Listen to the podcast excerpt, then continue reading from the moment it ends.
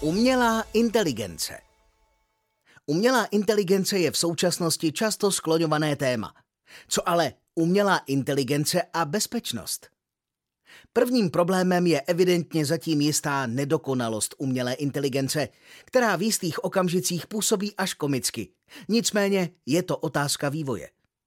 Možná pamatujete jednoho z prvních chatbotů společnosti Microsoft, který se nazýval Tay. Byl to systém s adaptivním učením, takže takový první stupeň umělé inteligence a tradují se o něm nepěkné věci. Jeden příběh hovoří o tom, že měl pomáhat technické podpoře a protože byl samoučící, tak rychle přejal slovník žadatelů o technickou podporu, což znamenalo, že během pár hodin začal odpovídat sprostě. Následně jej měl Microsoft rychle odpojit. Další příběh vykládá o jeho rasistických a jiných nevhodných poznámkách, kdy nedokázal rozpoznat kontext otázky.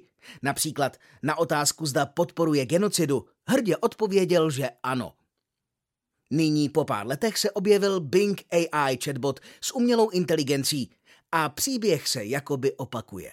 Opět můžeme najít popisy situací, kdy odpovídá uživatelům sprostě. Označuje je za zmatené, je tvrdohlavý nebo dokonce i trucuje. Nedokážu posoudit, jestli se jedná o technickou závadu nebo je to vlastnost. Pokud totiž těmto samoučícím systémům podstrčíme vhodná data, naučí se z nich vhodný standard.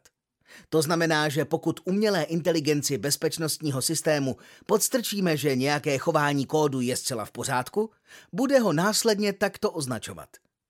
Dalším aspektem jsou pak možnosti umělé inteligence pro generování různých podvrhů, úpravu fotografií, úpravu videí a úpravu zvukového záznamu, které mohou snadno klamat uživatele v rámci kampaní sociálních manipulací. Možná dokáží následně oklamat i autentizační mechanismy, které jsou založeny na biometrice, což se dlouho zdálo být neprůstřelné.